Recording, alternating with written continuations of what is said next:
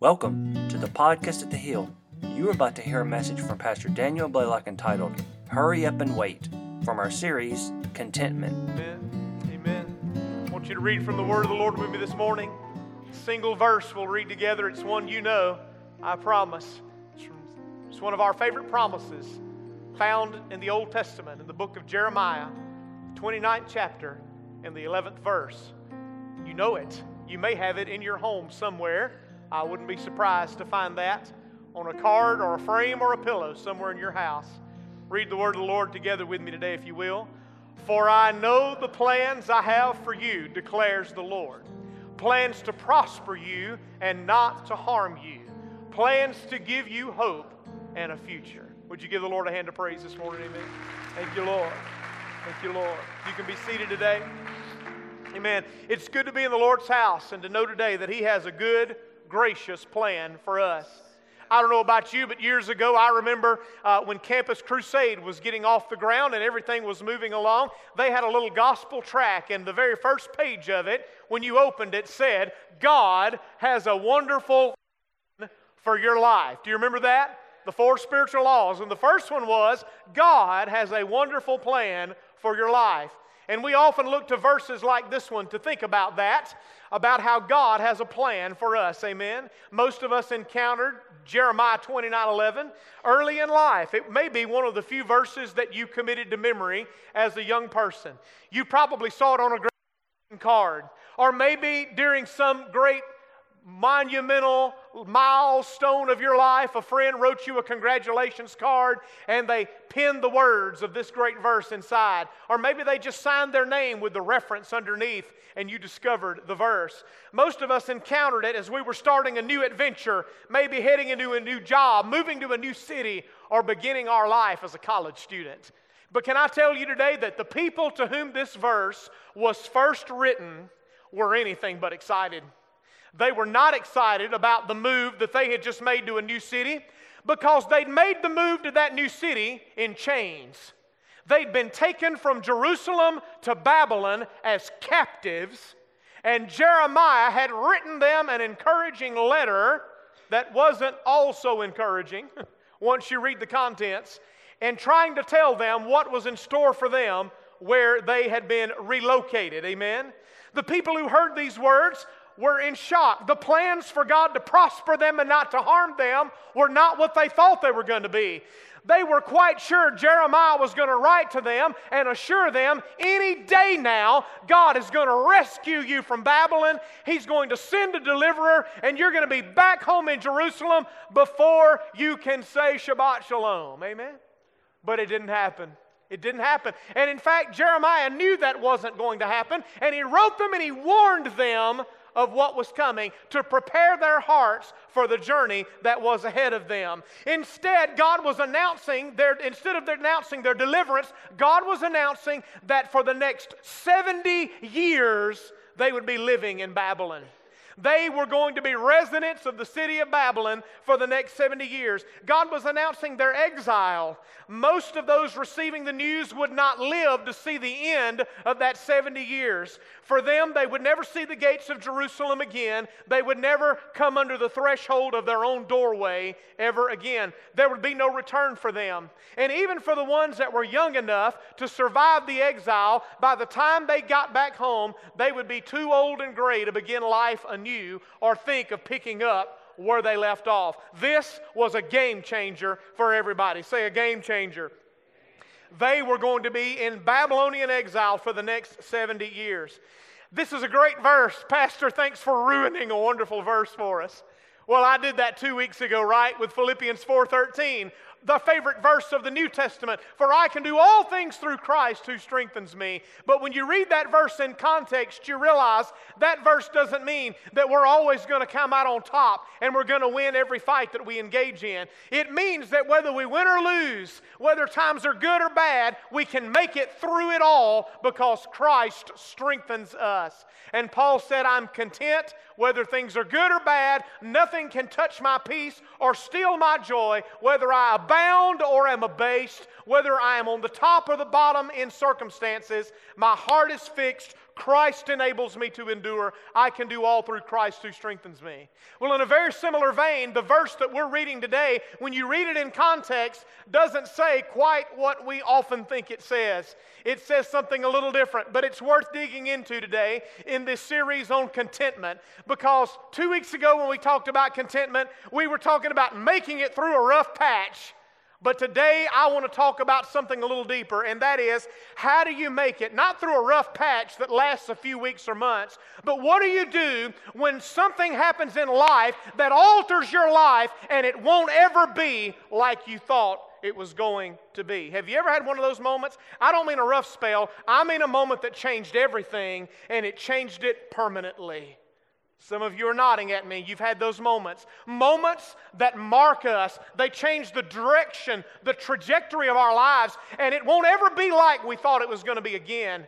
Can you recover from that? I'm here to tell you today, even in those moments, Jeremiah 29 11 is true. In fact, precisely in those moments, it's true, because that's exactly the kind of moment when Jeremiah wrote those words. But you don't know that unless you read the whole story, so I want you to read with me today. Jeremiah 29, beginning in verse 1. I'm reading from the NIV today because it's the version many of us learned the verse in today. Hear the word of the Lord. I want to read verse 1 and we'll pick up at verse 4 if you have it in front of you. If not, it's on the screen, hear what God says. This is the text of the letter that Jeremiah the prophet sent from Jerusalem to the surviving elders among the exiles and the priests, the prophets, and all the other people Nebuchadnezzar had carried into exile from Jerusalem to Babylon. Verse 4, we get the letter. This is what the Lord Almighty, the God of Israel, says to all those I carried into exile from Jerusalem to Babylon. Build houses and settle down. Plant gardens and eat what they produce. Marry and have sons and daughters. Find wives for your sons and give your daughters in marriage so that they too may have sons and daughters. Increase in number there, do not decrease. Also, seek the peace and prosperity of the city to which I have carried you into exile. Pray to the Lord for it, because if it prospers, you too will prosper. Yes, this is what the Lord Almighty, the God of Israel, says Do not let the prophets and diviners among you deceive you. Do not listen to the dreams you encourage them to have. They are prophesying lies to you in my name. I have not sent them, declares the Lord. This is what the Lord says When 70 years are completed for Babylon, I will come to you and fulfill my good promise to bring you back to this place. For I know the plans I have for you, declares the Lord plans to prosper you and not to harm you, plans to give you hope and a future. Then you will call on me and come and pray to me, and I will listen to you. You will seek me and find me. When you seek me with all your heart, I will be found by you, declares the Lord and I will bring you back from captivity. I will gather you from all the nations and the places where I have banished you, declares the Lord, and will bring you back to the place from which I carried you into exile. May God bless the reading of His word, and His people said, Amen. Just like it is today, there was an entire group of telling the exiles a very different message than what Jeremiah was telling them. Jeremiah was telling them, guys, you're going to be there for a long time. You may as well settle in and get ready. Just batten down because we're going to be here a while. That's what he said, amen? Uh, that's what most honest preachers say on a Sunday morning, right? Hope you had breakfast, right? Batten down. We're going to be here a minute, right? Amen. That's how it goes. Jeremiah is preaching the truth to them. You're going to be here for 70 years, but there's this other group of preachers that are preaching a very different message. The false prophets of Jeremiah's day, and they're telling the people, first they were telling them, God will never let this happen. And when that proved to be a lie, they said, well, we won't be here long. God's going to rescue us any day now. God's going to send a deliverer. Don't settle in. Don't unpack your boxes. Don't buy houses, don't plant vineyards, don't plan on being here long. Go into survival mode. We won't be here long. God's going to rescue us. Amen. This more positive, feel good message that the false prophets were preaching. Here they are. They said, Don't get comfortable. God will take us out any day now. But Jeremiah, in contradiction to their message, preached a very different message, a very sobering, honest message. It was encouraging because it was true but it wasn't nearly the news that they were hoping for. I want to tell you today sometimes the truth hurts, amen? but we need to know the truth. I'd rather know the truth, amen, than be kept in the dark about where we are. And so Jeremiah told them the truth. He was honest with them. Uh, It's very difficult as doctors walk in every day and have very honest, hard conversations with family members. But wouldn't you rather know the truth? Amen. I want to know the truth. What am I up against, Doc? What am I dealing with? What are we facing here? We can plan it if we know what we're up against. But to be in the dark and not know the uncertainty is more fearful than anything else. Well, Jeremiah says, I've heard from the Lord and I'm going to tell you, but you probably won't like what I tell you. You're going to be there for 70 years. So Jeremiah writes, and his message to them is not, oh, God's going to get you out any day now. His message is very different. In fact, his message has three parts. Number one, he says, you're going to have to face the hard facts. Say that with me. Face the hard facts. Can I tell you that in life, there is a time when we should stand in faith and believe God to turn things around. There's a time and a window when we ought to pray and we ought to believe God and we ought to claim the promises and we ought to stand in faith for a miracle, for provision, for healing, whatever it may be. There's a time when it is right to do that. But then there's a time when we know that we've heard from the Lord, and the Lord has definitively spoken and said, This is not going to go the way that you're hoping. And can I tell you, friend, once God speaks and weighs in on the issue, the, you have clarity on it, you know what you're dealing with. Amen? You know what you're dealing with. I'll never forget Shay and I when we walked through the loss of our little girl about this time uh, several years ago, eight years ago we were looking at that, and several people would come to us and say, Well, Pastor, you just need to stand in faith and believe God. But the problem was, the Lord had never spoken into my heart that this was going to turn around. He never had. God had never given me any assurance that this thing was going to turn out the way that I wanted it to. If, I, if He had done that, I would have stood on it, but He didn't. And I dared not presume where God had not spoken. Mm. Now, I know there are people say, well, you could just stand on the word. I want to tell you, we'll learn today that there's more to it than that. Sometimes it's not just standing on the word. You see, everything in here, everything in here is God's word, and it's all written for me, but not everything was written to me. Amen? There are promises in here written to specific people in specific times and instances. And there are times the Holy Spirit will quicken you to stand on a promise like that. But if He doesn't, you can't just go claiming everything that He told to somebody else. Amen? Amen. Some of us live like that. We flip through our Bible and we say, Oh Lord, speak to me. You better be careful of that. Amen. One guy said, Lord, direct me. And he flipped his Bible open and it said, Judas went and hanged himself. Oh Lord, that can't be you. So he flipped over and it said, Go and do thou likewise. Amen. No, no, no. That's not how we live. We can't just pull anything from the book. We have to rightly divide the book. Are there promises in this word for us? Oh, you better believe. The Bible says there are exceedingly great and precious promises in this book for us. And many of them are for us, and we can claim them and we can stand on them in our time of need. But can I tell you, there are moments in life whenever things don't go as we wished, whenever God speaks and says, I hate to break your heart, but this isn't going to turn the direction you hoped it would turn. There are times that bad news comes and we don't get a reversal, no matter how hard we prayed or how hard we stand on a promise. Sometimes God does other than we wish He would do. And that's what's happening here. Verse 10 this is what the Lord says When 70 years are completed, I will rescue you from Babylon and bring you back to this place. There's a time to stand in faith, but there's a time when such behavior is not faith, it's simply denial with a Christian skin laid over the top of it. And while we ought to always walk in faith, we should not live in denial as the people of God. And there are times that we do that, and there's times we use the Bible to back up our denial. But there are moments whenever life comes crashing in and we have to face the hard facts. Say that with me. Face the hard facts. This was one of those moments for Israel, for Judah. We will all have moments when we must face the hard difficulty that things aren't the way we wish they would be. And in that moment, we're faced with a great temptation. We're faced with twin traps before us. We're, there's a ditch on each side of the road, and if we're not careful, we'll land in one or overcorrect and land in the other.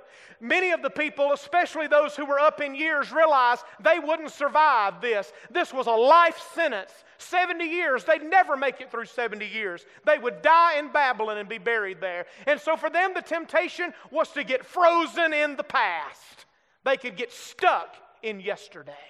For them, their heart constantly thought about the way things were. They would never get over grieving the life that they left behind. They always thought about Jerusalem and how wonderful life was there, and they would spend the rest of their days grieving because they wanted to get back to the way things used to be.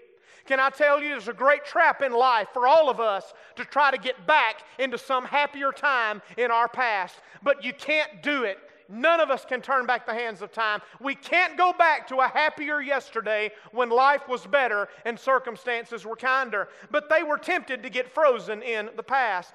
Psalm 137, verses 1 to 4, tell us how they felt. Frozen in the past, they sang this song in Babylon By the rivers of Babylon, there we sat down. Yea, we wept when we remembered Zion. We hung our harps upon the willows in the midst of it. For there those who carried us away captive captive asked of us a song, and those who plundered us requested mirth, saying, Sing us one of the songs of Zion. But how shall we sing the Lord's song in a foreign land? Their hearts were broken. They said, We can't even sing about Zion. We can't sing the Lord's songs here.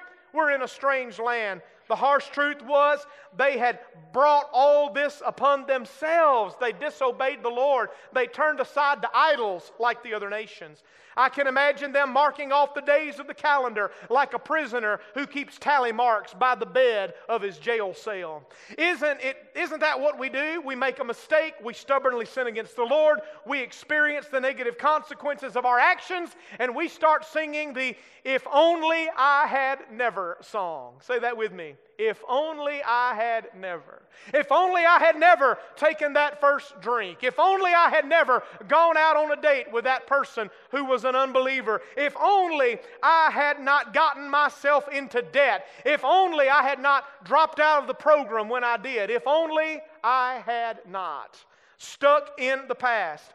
We become like the man who went to work and he opened his lunchbox and he pulled out the sandwich and said, I can't believe it. Bologna again. I hate bologna. I can't stand bologna. Why in the world am I eating bologna again? And the man next to him said, Why don't you ask your wife to pack you something different for lunch? He said, Oh, I pack my own lunch. we bring problems on our own head sometimes, and then we sing, If Only I Had Never Done That. Don't we? We do it. We get caught in the trap of that. Lord, help us. We, we get caught in the, the past, or we get tempted another way. We get fixated on the future. Say the future. The older people were frozen in the past, but some of the people didn't believe Jeremiah. They believed the false prophets instead. They didn't believe what the pastor said. They went and bought somebody's book that had just came hot off the press that guaranteed that God was going to get them out of Babylon. Amen. And when it didn't work, it didn't matter because he'd already gotten their money, right? Yeah, he was he was on to the next town, bigger and better things. Here they were, those who disbelieved Jeremiah and put their faith in the message of the false prophet that deliverance would come quickly, they got fixed fixated on the future. We just got to hold out a little while longer. It's going to get better. It's going to turn around. We'll be out of here before you know it. Just hang on. We've just got to wait it out. Here they are. Deliverance will come quickly. That's what they believed. They began to play, they began to sing a different song. Instead of, oh, if only I had never, they began to sing, if only I could ever. If only I could ever get married. Only I could ever find a job. If I could ever finish college or have children. If I could ever just retire in Florida. If I could ever just win this court case, if I could ever just earn that promotion, if only I could ever get the raise or move into that new house, if only I could ever, and you fill in the blank with whatever it is in the future that you've decided you can't be happy without. The enemy tempts us to get frozen in the past or fixated on the future. We get stuck in yesterday or stuck in tomorrow and we miss the present. Amen? God's called us to live in the uncomfortable present. That's the reality. There, this was the truth that they had to face. they needed to meet the Quaker. There was a devout Quaker watching his neighbor move in next door. The man unloaded his car. He had all the modern appliances, nice furnishings for his walls, fancy, comfy sofas and couches and chairs in every room. He was loaded to the nines. The man, the Quaker, watched him bring in more and more stuff. He called out to him at the end and said, If you ever find that you're lacking anything, neighbor, let me know and I'll show you how to live without it. Amen.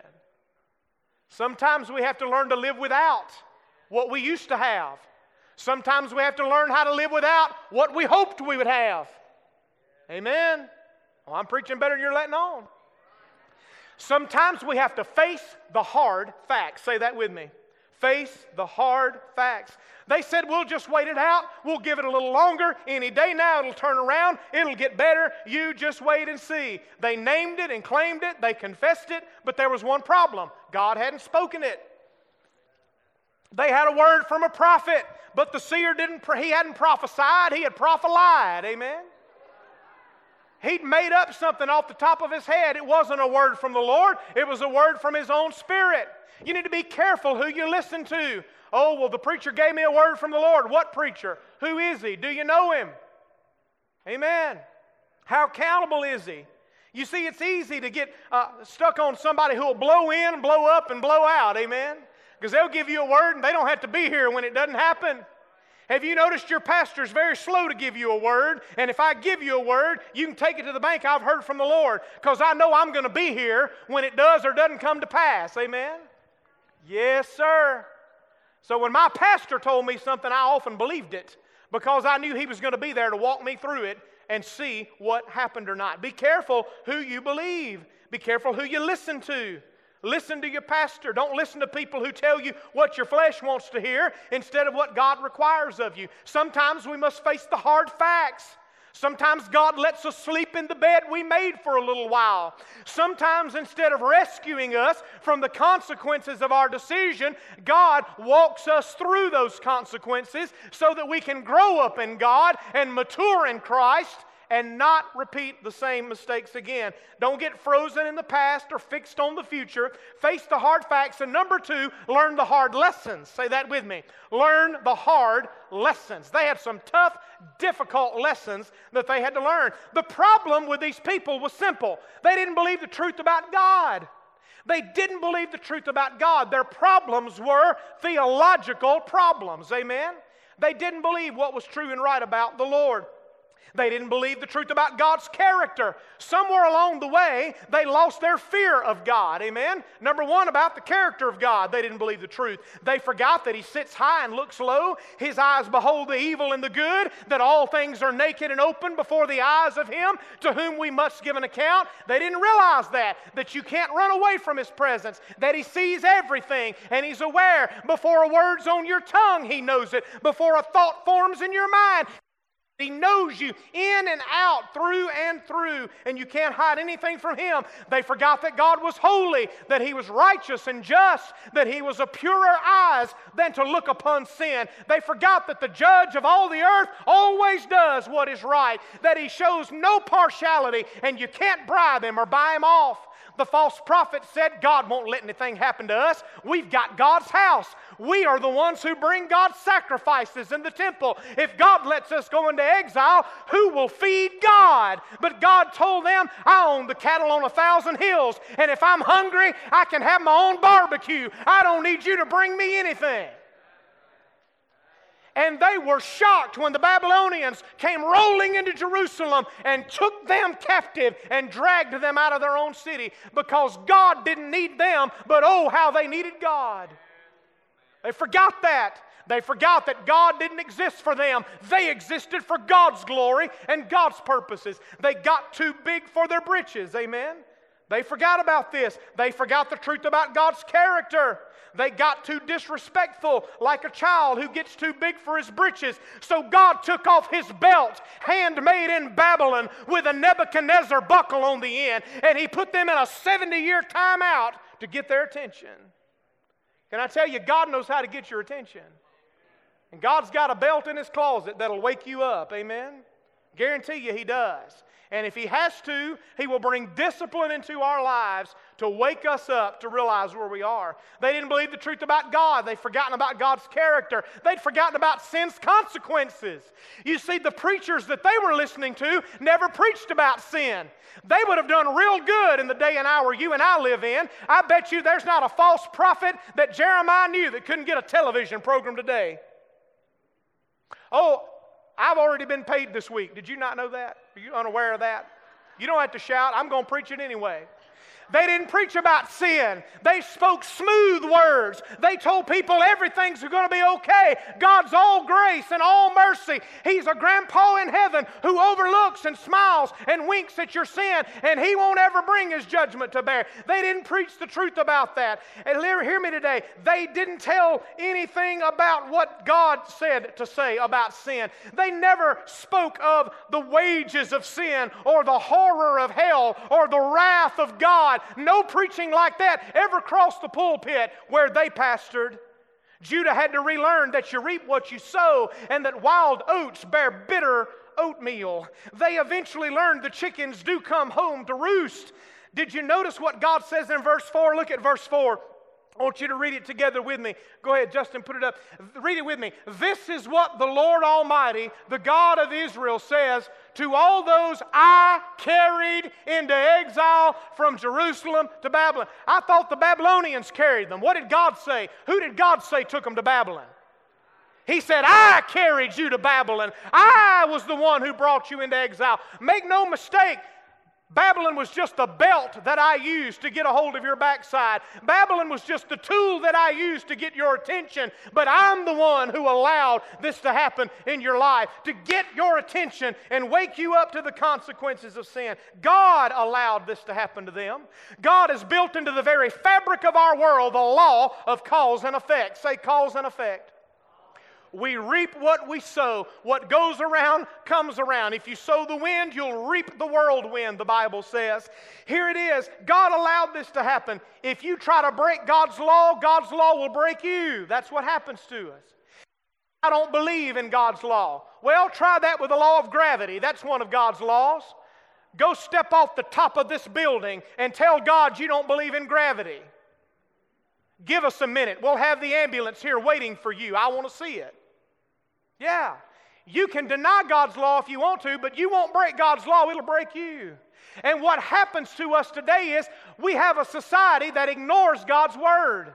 They don't believe in God's commandments. And, and we don't believe in the consequences of sin. We don't believe that we'll actually reap what we sow. We don't believe it'll happen to us. Oh, other people, that happens to them. It won't ever happen to me. And so we go against God's law and we live in sin and we do what we want to do. I won't ever get hooked on it. I can quit whenever I want to. You're a liar. You would have done quit if you could quit whenever you want to. Hmm. Oh, well, it happened to them. It won't happen to me. Stronger men than you and I have been slain by that sword, friend. You'd be a fool to live like that and say something like that. The consequences of sin are deadly. We must be very careful about them because when we think we're going to get away with it, we prove ourselves wrong. God will not bend His law even for us. And if we think we can live in sin and get by with it, we will break our lives on the law that we denied. They forgot the truth about God's character, about sin's consequences. They forgot the truth about God's compassion, finally. What do you mean, Pastor? Well, thankfully, they were about to learn about God's compassion. But God's compassion didn't look like they hoped it would. This love was tough love. Say tough love. This was the love of a good parent. It was the love of a good father. He didn't bail them out of their consequences. But he didn't abandon them to their own sins either. Aren't you thankful? Oh, thank the Lord. Thank the Lord. He didn't rescue them from their consequences, but he didn't just hand them over to their problems either. Instead, he said, You know what? You're in a mess. Are you going to get me out of it? No. I'm going to help you get yourself out of it. That's what a good parent says, right? I'm going to walk with you through this, but you're going to go through this. And when you get through this, hopefully you will have learned the hard lesson and you won't ever do this again because you will be, as young people say now, woke. Amen? You'll be awake to the reality of what's happening. You will understand that there are consequences to your actions. God's compassion does that for us. Jeremiah warned them. They, they said, But listen, God's punishing us by bringing us into Babylon. We wanted to stay in Jerusalem. Jeremiah says, You've got to understand, guys, those who stay in Jerusalem, something far worse is going to happen to them. God didn't Babylon as a punishment, He actually brought you to Babylon as a mercy. Babylon as a mercy? Yes, Because even though Babylon's where you don't want to be, if you go to Babylon, you can live there. You can plant vineyards. You can build houses. You can have a good, comfortable life. What about those back in Jerusalem? He says, No, they're going to perish by the sword. The enemy's going to come and wipe out all that is left. You don't want to be one of those people stuck back in Jerusalem. Really, God? Really, Jeremiah says. God's goal in sending them into exile was not mainly punishment, it was correction. Say correction. It seemed like God was getting back at them, but in reality, He sent them to Babylon to spare them from ultimate destruction. This is what we call a severe mercy. As bad as it is, it's not nearly as bad as it would have been had God not stepped in. Do you hear me? Say that with me. As bad as it's been, it's not nearly as bad as it would have been if God had not stepped in. I want to tell you there are times in life we must remember this about God. Even though I may be suffering, even though I may have brought much of it on my own head, God is compassionate. We read it a moment ago. He is full of loving kindness and tender mercy. He's gracious and compassionate, and God will not abandon us even in our discipline moments. He will not leave us. He will walk with us through that. Sometimes the worst thing that ever happened to us can become the very best thing that could have happened to us. Psalm 119, 71 says, It is good for me that I have been afflicted, that I may learn your statutes.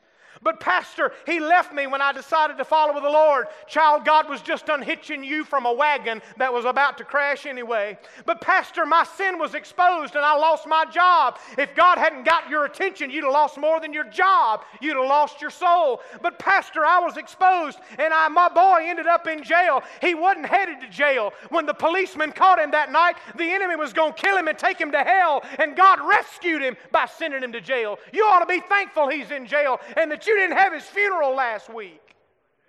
A severe mercy. God stepped in, and as bad as it is, it's not as bad as it would have been had God not shown up and intervened in the situation. Give the Lord a hand of praise.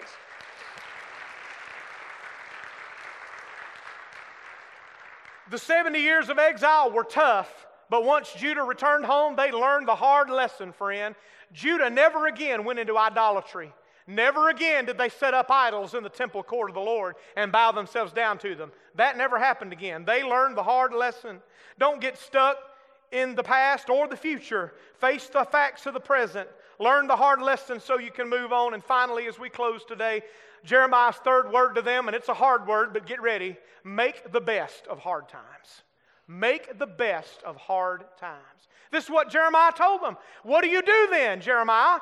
He said, build houses, plant vineyards, start you a garden in the back. You're going to be here a while. Go ahead and plant you a vine. Now, what does that mean? A vine takes a while to grow and produce.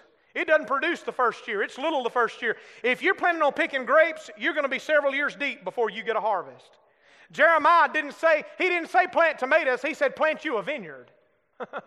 plant you something that's going to take a while to grow because you're going to be here a while. Jeremiah said, Settle in to Babylon. Settle into this place. You're going to be here for a while. Make the best of hard times. Build houses and settle down. Plant gardens. Eat what they produce. Marry and have sons and daughters. Find, your, find wives for your sons. Give your daughters in marriage so that they too may have daughters and sons. Increase in number. Do increase. Also, seek the peace and prosperity of the city to which I have carried you into exile. Pray to the Lord for it, because if it prospers, you too will prosper. You're going to be here a while. Make the best of it. The hard truth of life is this life rarely turns out like we planned. Life rarely turns out the way we planned. Things just don't go the way we dreamed they would go. If I were to walk around the room today and ask you, Anybody in here over 50 years old, has your life gone the way you envisioned it would go when you were 18?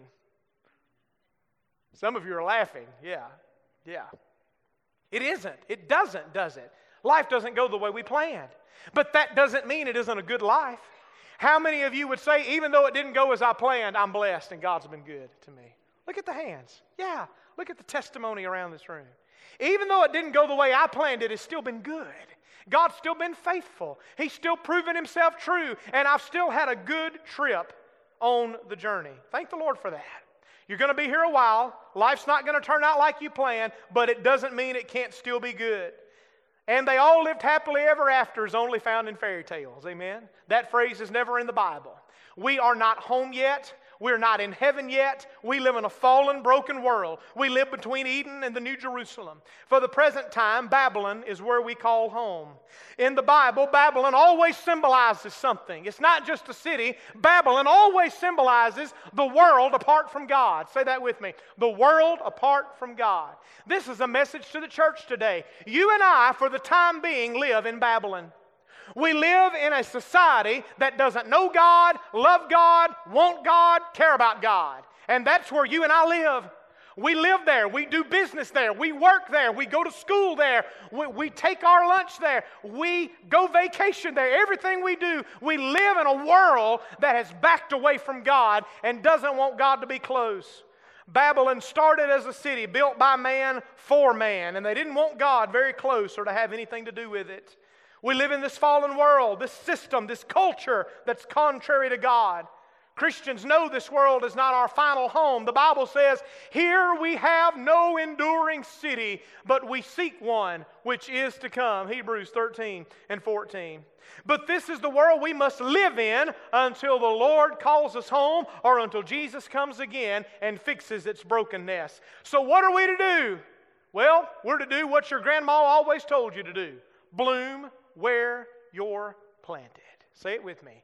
Bloom where you're planted. Or in this case, bloom where you've been transplanted. Amen. Because they got transplanted. Some of you weren't planted where you are, you've been transplanted to where you are, right? This isn't where you started out, but it's where you've ended up. What do you do? Put your roots down and bloom. Bloom. Go ahead and live. Go ahead and move forward and do life. We are to seek the peace and the prosperity of the city where the Lord's called us. What do we do while we live here in Mobile, Alabama, that often doesn't look very much like the New Jerusalem? We're to work hard. We're to make our community prosper. We're to be loyal citizens. We're to be hardworking employees. We're to be good neighbors to the people that we live around. We live like Jesus could return today, but we labor like He isn't coming for a thousand years. We live like faithful witnesses of Jesus in the middle of Babylon's corrupt, sinful society.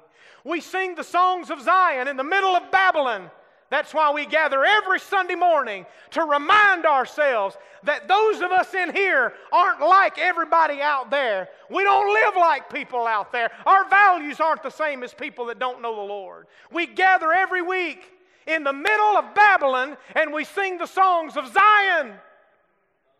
Sometimes we come and say, I don't feel it. You don't have to feel it, just sing it. Amen. Because it's true whether you feel it or not. Amen. And sometimes you have to sing it until you feel it. Sometimes you have to do it by faith and feel it later. But the reality is, whether I feel like heaven is on its way or not, it is. And whether I feel like the Lord is coming or not, He is. And whether I feel like God's got my back, He does. And whether I feel like life is good and God is showing me mercy, He is. So we learn to quit relying on our feelings. Yes. We quit relying on our feelings and we walk into God's house and we say, Here I stand in a strange land, but I'm going to sing the songs of Zion. I'm going to remind myself and my neighbor that we are the redeemed of the Lord and we've gathered to testify to that. And we belong to God and this world is not our home. And whether we make it out of here in the rapture or whether they bury us in the mobile clay, one day the exile will be over. One day the trump will sound and Jesus will raise us up and we'll we'll go home to be with Him forever and ever and ever.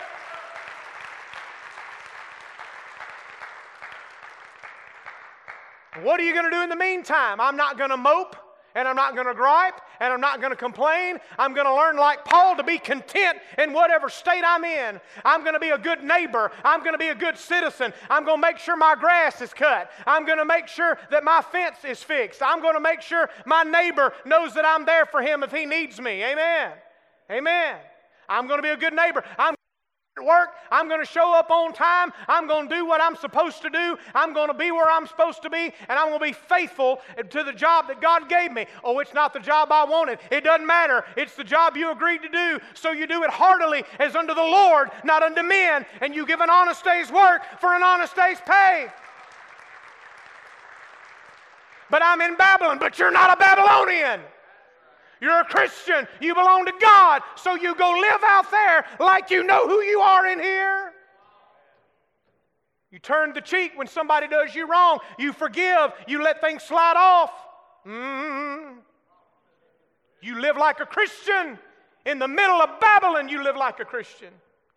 And when you do, the Babylonians will start to hear the music and they'll start to see the difference and they'll start to filter in and go, Who are you people? And who is this God that you're singing about? And why is your life so different? And how is it that in your brokenness and your pain, and even though your life didn't turn out like you wanted it to either, how can you still have joy? How can you still have peace? And you can smile at them and say, Because we are the people who know our God, and we know that God is for us, and who can be against us. And even though it didn't turn out like I planned, God said He knew the plans He had for me. Plans plans to prosper me, not to harm me, plans to give me a future and a hope. Stand with me all over the Lord's house today as Pastor Chad comes. Lord, help us. We sing the songs of Zion, we make music, we create art, we write books. We raise strong families. We build strong churches. We establish Christian schools. We make Christian homeschool cooperatives. We start Christian colleges and universities. We go to secular schools and establish beachheads and ministries, and we get involved there to be salt and light in dark places. We run for office. We vote our convictions. We vote for righteous candidates. We fight for the unborn, the orphan, the widow, the elderly, the foreigner, the mentally and physically disabled. We become a countercultural church where it doesn't matter what race or ethnicity you are, what social background or economic level you are, or what you did before you met Jesus and got here. Amen. We become a kingdom community like that. We live a life that shows the world we're different. What's Jeremiah's message to us on contentment? Well, his message is bloom where you're planted. Stop waiting for the rapture and love the community that you're part of. I didn't say don't be ready for the rapture. Be ready, but don't use the coming of the Lord as an excuse to not be compassionate and care about the place where you live. Well, Pastor, the Lord could come tomorrow. He could, but He may not. So I need to love my neighbor. And you know what? If He is coming tomorrow, and I believe that, and my neighbor doesn't know the Lord, I better get across there this afternoon then. The coming of the Lord is not an excuse to sit soak and sour, church. The coming of the Lord is every reason to work and watch and witness for the kingdom to live as citizens of that great city. Lord, help us. Stop wasting your time and talent and money and energy. Invest your life in something that'll make a lasting difference for the gospel and the kingdom. Let your heart be broken by some cause in this community that breaks the heart of God and go spend yourself in that cause. What is it that gets your attention? Is it abortion? Is it homelessness? Is it teen pregnancy or sex trafficking? Is it divorce or single parenthood or domestic abuse? Is it drug addiction? What is it? What malady in this community breaks your heart? What are you going to do about it? You live here. God has moved you into the middle of this place. What are you going to do while you're here? Plug in, make a difference, seek the prosperity of this place. Because if it prospers, you'll prosper. If this community goes down, guess what? We'll all suffer from that. Every passenger on the ship has an, has, a, has an interest in making sure the ship stays afloat. Amen? Some of us Christians act like the guy who they drew a line down the middle of the boat. They got to arguing about what they were going to do in the boat and where the boat was going to go. And so they drew a line down the middle of the boat. And the guy on one end said, This is my end of the boat. That's your end of the boat. You worry about your end of the boat, and I'll worry about my end of the boat. And he said, Okay, deal. The man on the other end of the boat pulled out a corkscrew and started drilling a hole in the boat. He said, Whoa, wait a minute, wait a minute. You're going to sink the boat. He said, That's your end of the boat. This is my end of the boat. Sometimes as Christians, we want to live like we can stay in our end of the boat. Can I tell you, you and I are part of this community. And what happens to it matters greatly to all of us because we're all in the same boat today. What does the Bible say do as Christians? Plug into the community, do good, work for positive change. That's how you be a witness for Jesus, how you be light in the dark and salt in the decay. Lord, help us. Invest, plug in, get involved, bloom where you're planted. Say it with me bloom where you're planted. Has your life not turned out the way you dreamed it would be? well, stop dreaming and wake up and face the hard facts. You are where you are by God's design and as a result of your own choices. Don't get frozen in the past. You can't change your yesterday. Stop wishing for a better past. Stop trying to get back to some happy place in the past. It won't ever happen. But don't get stuck in tomorrow either. Don't convince yourself that I can't be happy until a whole list of things happen. Quit waiting on your life to start. Your life already started. This is not a drill, this is the real thing. Amen. Learn those hard lessons. Don't get stuck in the past. Stop repeating the same patterns of sin. The first time it was a mistake, the fifth time it was a choice. Amen. Repent of your sins. Learn from those mistakes. Move forward. Listen to me. This is not a punishment, this is a course correction. This is not a punishment, this is a course correction. God is redirecting your life. He's steering you away from disaster, and even though it's painful and confusing, He's moving your life away from ultimate harm. Trust Him that He's that good and that He loves you that much today. What's the key for us? Verses 12 and 13.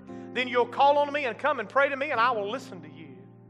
You will seek me and find me when you seek me with all your heart. The root of it all was that they'd stopped drawing close to God. They'd withdrawn from the Lord. They stopped seeking Him in prayer, reading His Word. They, stopped, they started listening to their own flesh and doing what they wanted instead of what God said. They found preachers who would tell them what they wanted to hear instead of what they needed to know. They turned to other sources of help idols, false gods, substitute saviors. There's only one remedy. God got their attention, and then He said, Call on me, return to me, seek me. You'll find me when you do. Are you living in exile today? Is your life far different than you planned? Maybe it's the consequences of your own choices. Maybe it's the fallout of somebody else's choices. Maybe their life went careening out of control and their car crashed into yours, and you're the one on the side of the road today. Can I tell you that happens? Can I get a witness? Just me. I'm the only one that's ever happened to, Tony. Just me. Yeah. Sometimes other people's foolishness comes crashing in on your life. Oh, that's a hard place to be. You know, I'm quite sure there's some people ended up in Babylon, probably feared the Lord. But when the Babylonians came through the city, they just grabbed everybody they saw. You hear me? That's that thing about living in a community. right? The tide that raises one of the ships raises all the ships, or it'll sink them. Maybe today, in the sovereignty of God, God's protected you from a far greater danger that you couldn't even see down the road. But today, for whatever reason, you feel like God has dropped you off in Babylon. You feel like you're exiled. You feel like you're just out there floating. Can I tell you today? I've preached a hard message. Face the facts, learn the lessons, bloom where you're planted. But can I remind you of this before we close? You're not alone. God is with you. He's with you here. He's with you now. He's with you in the place of your pain. He will never leave you nor forsake you. He has not walked off from you. And he's not he didn't drop you off and say, "Now figure your own way out of this mess." No, no, no. He is walking with you through it and says, "Now hold me by the hand, and I'm going to show you what you do when this happens. I'm going to show you how you do it when this happens." When I was learning how to drive, I'd get in a tight spot and I, I, couldn't, I couldn't get the car turned around. I'd get on an narrow road and I'd try to do a three point turnaround and I couldn't do it and I'd get out. I'd get out and make my daddy get it out. uh no, I'm not doing this. You come over and get out. It worked for a while, but about two weeks before the driver's test, my daddy took me out on a little narrow road, made me do a three point turnaround. I got it just about off the edge and thought, I'm about to wreck this car. And I went and reached for the door handle, and my daddy said, Don't you dare open that door. And what did he do? Pull it up. Pull it up a little further. Uh huh. A little further. You see it? You see it? Now look in your mirror. Check it. Do you see it? Yeah. Put it in reverse. Back it. Back it. Whoa, right there. Now check your mirror. Do you see where you are? Yeah. Yeah. I see it. I see it. Now cut it hard the other way and pull out. You can go. He didn't make me do it by myself, but He didn't do it for me either. He coached me through. I thought I won't have to do this. They'll make me parallel park. Noah, I went for my driver's test. This highway patrolman took me down a little narrow road down Fairground Street in Kosciusko, Mississippi, and said, "Do a three-point turnaround." And I thought, I sure love my daddy right now. Got it on the first try. Walked out with my license. Yeah. God will walk with you and coach you through. Listen to me. Wherever you are right now, Pastor, I brought it on myself. Listen to me. It doesn't matter. What? It doesn't matter.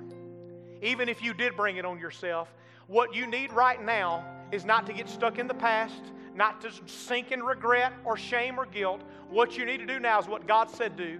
Yes, maybe you did. Maybe you didn't. Maybe this is the sovereignty of God. Maybe someone else's life wrecked into yours. I don't know. But all I know is this wherever you are and whoever's fault it is, here's the good news call upon me and I will answer you. Seek me and you will find me when you search for me with all your heart. All you've got to know today is this Do you need Him? Do you need His help? Are you willing to cry out? Because if you are, He's willing to meet you here. And if you'll surrender to Him, He'll hold you by the hand. He may require you to confess some sins. He may require you to repent of some things you've done. He may make you walk through some hard consequences and learn some difficult lessons. But He will walk with you through whatever road you're on today. That is the good news of the gospel. And He will turn it back around for your good. He'll weave it back into the story because God did not bring you here for your destruction. He brought you here for your discipline. This isn't punishment, this is a course correction. But you need Him now more than you've ever needed Him. I want to tell you, you thought you needed him in Jerusalem. Oh, baby, you need him in Babylon. You need him where you are now. You need the Lord. And if you're in a tough spot like that today in exile and you need the Lord, I urge you today as we pray, come meet me at this altar and say, Lord Jesus, I need to call on you. I need to surrender it to you, and I need you to help me figure out what I do from here. Are you here? Let's pray. Father, in the name of Jesus, we love you and we thank you. We thank you for your word. We thank you, Lord, that your word can be trusted. We thank you that your word is honest and true. We thank you, Lord, that today many of us here find ourselves in exile. We find ourselves in a place we never planned on being, we never dreamed we would end up. But life has thrown us a curveball we never saw coming. Lord, today we sit and we feel like we're exiled. We feel like we're in a mess and we feel like we're in it by ourselves. And Lord, what we need today more than anything is you to walk into the middle of it, to grab us by the hand and Lord, if it isn't going to turn around overnight, even if we've got to walk our way out of this, we just need to know that you're with us and you're going to walk us through it. Father, today we come and we claim your promise the promise of Isaiah Fear not, for I've redeemed you. I've called you by your name and your mind. And when you walk through the waters, I will be with you. And when you pass through the rivers, they will not overflow you. And when you go through the fire, you will not be burned, neither will the flame kindle on you, because I'm the Holy One of Israel, your Savior. Some of you here and you say, Pastor, I can't live for the Lord in Babylon. It's too hard. I'm not coming down there and making a commitment to the Lord today. Listen, Daniel lived for God in Babylon. Esther lived for God in Babylon. The three Hebrew children lived for God in Babylon. You can live for God in Babylon. You can live for God wherever you are, in whatever trial you're in, even if you're in a trouble that you brought on your own head. God will walk you through. Father, in Jesus' name, speak to your people. Speak to their hearts and draw them close in Jesus' name. Amen and amen. Chad is going to lead us in a song. This altar's open before we pray and dismiss. If you need to come forward, I invite you to come. If you're in exile and you need God to help you out, I want you to come and let's, let's pray with you today. If you're here and you're not a Christian, you begin this journey by inviting Jesus Christ into your life to be your Lord and Savior. You say, God, I confess my sins. I brought a lot on my own head. But I believe that the cross paid the price for every sin so that I can be forgiven. I believe your blood was enough for me. Lord, come into my heart, change me, forgive me. Come live in me. Come grab me by the hand, walk me out of this broken place I'm in. I'll follow you for the rest of my life, Lord Jesus, if you'll take control. It's all you have to do. But you have to mean it with all your heart. You'll seek Him and find Him when you seek Him with all your heart. Let's sing to the Lord this morning. If you need to come, the altar's open. Come and pray with me. Let's sing. Thank you for listening to our podcast at the Hill. We pray that you are blessed by this message. For more information on what's happening at the Hill and to stay connected, visit our website at foresthillcog.org, join our Facebook page, facebook.com slash foresthillcog, or download our app from the iTunes or Google Play Store.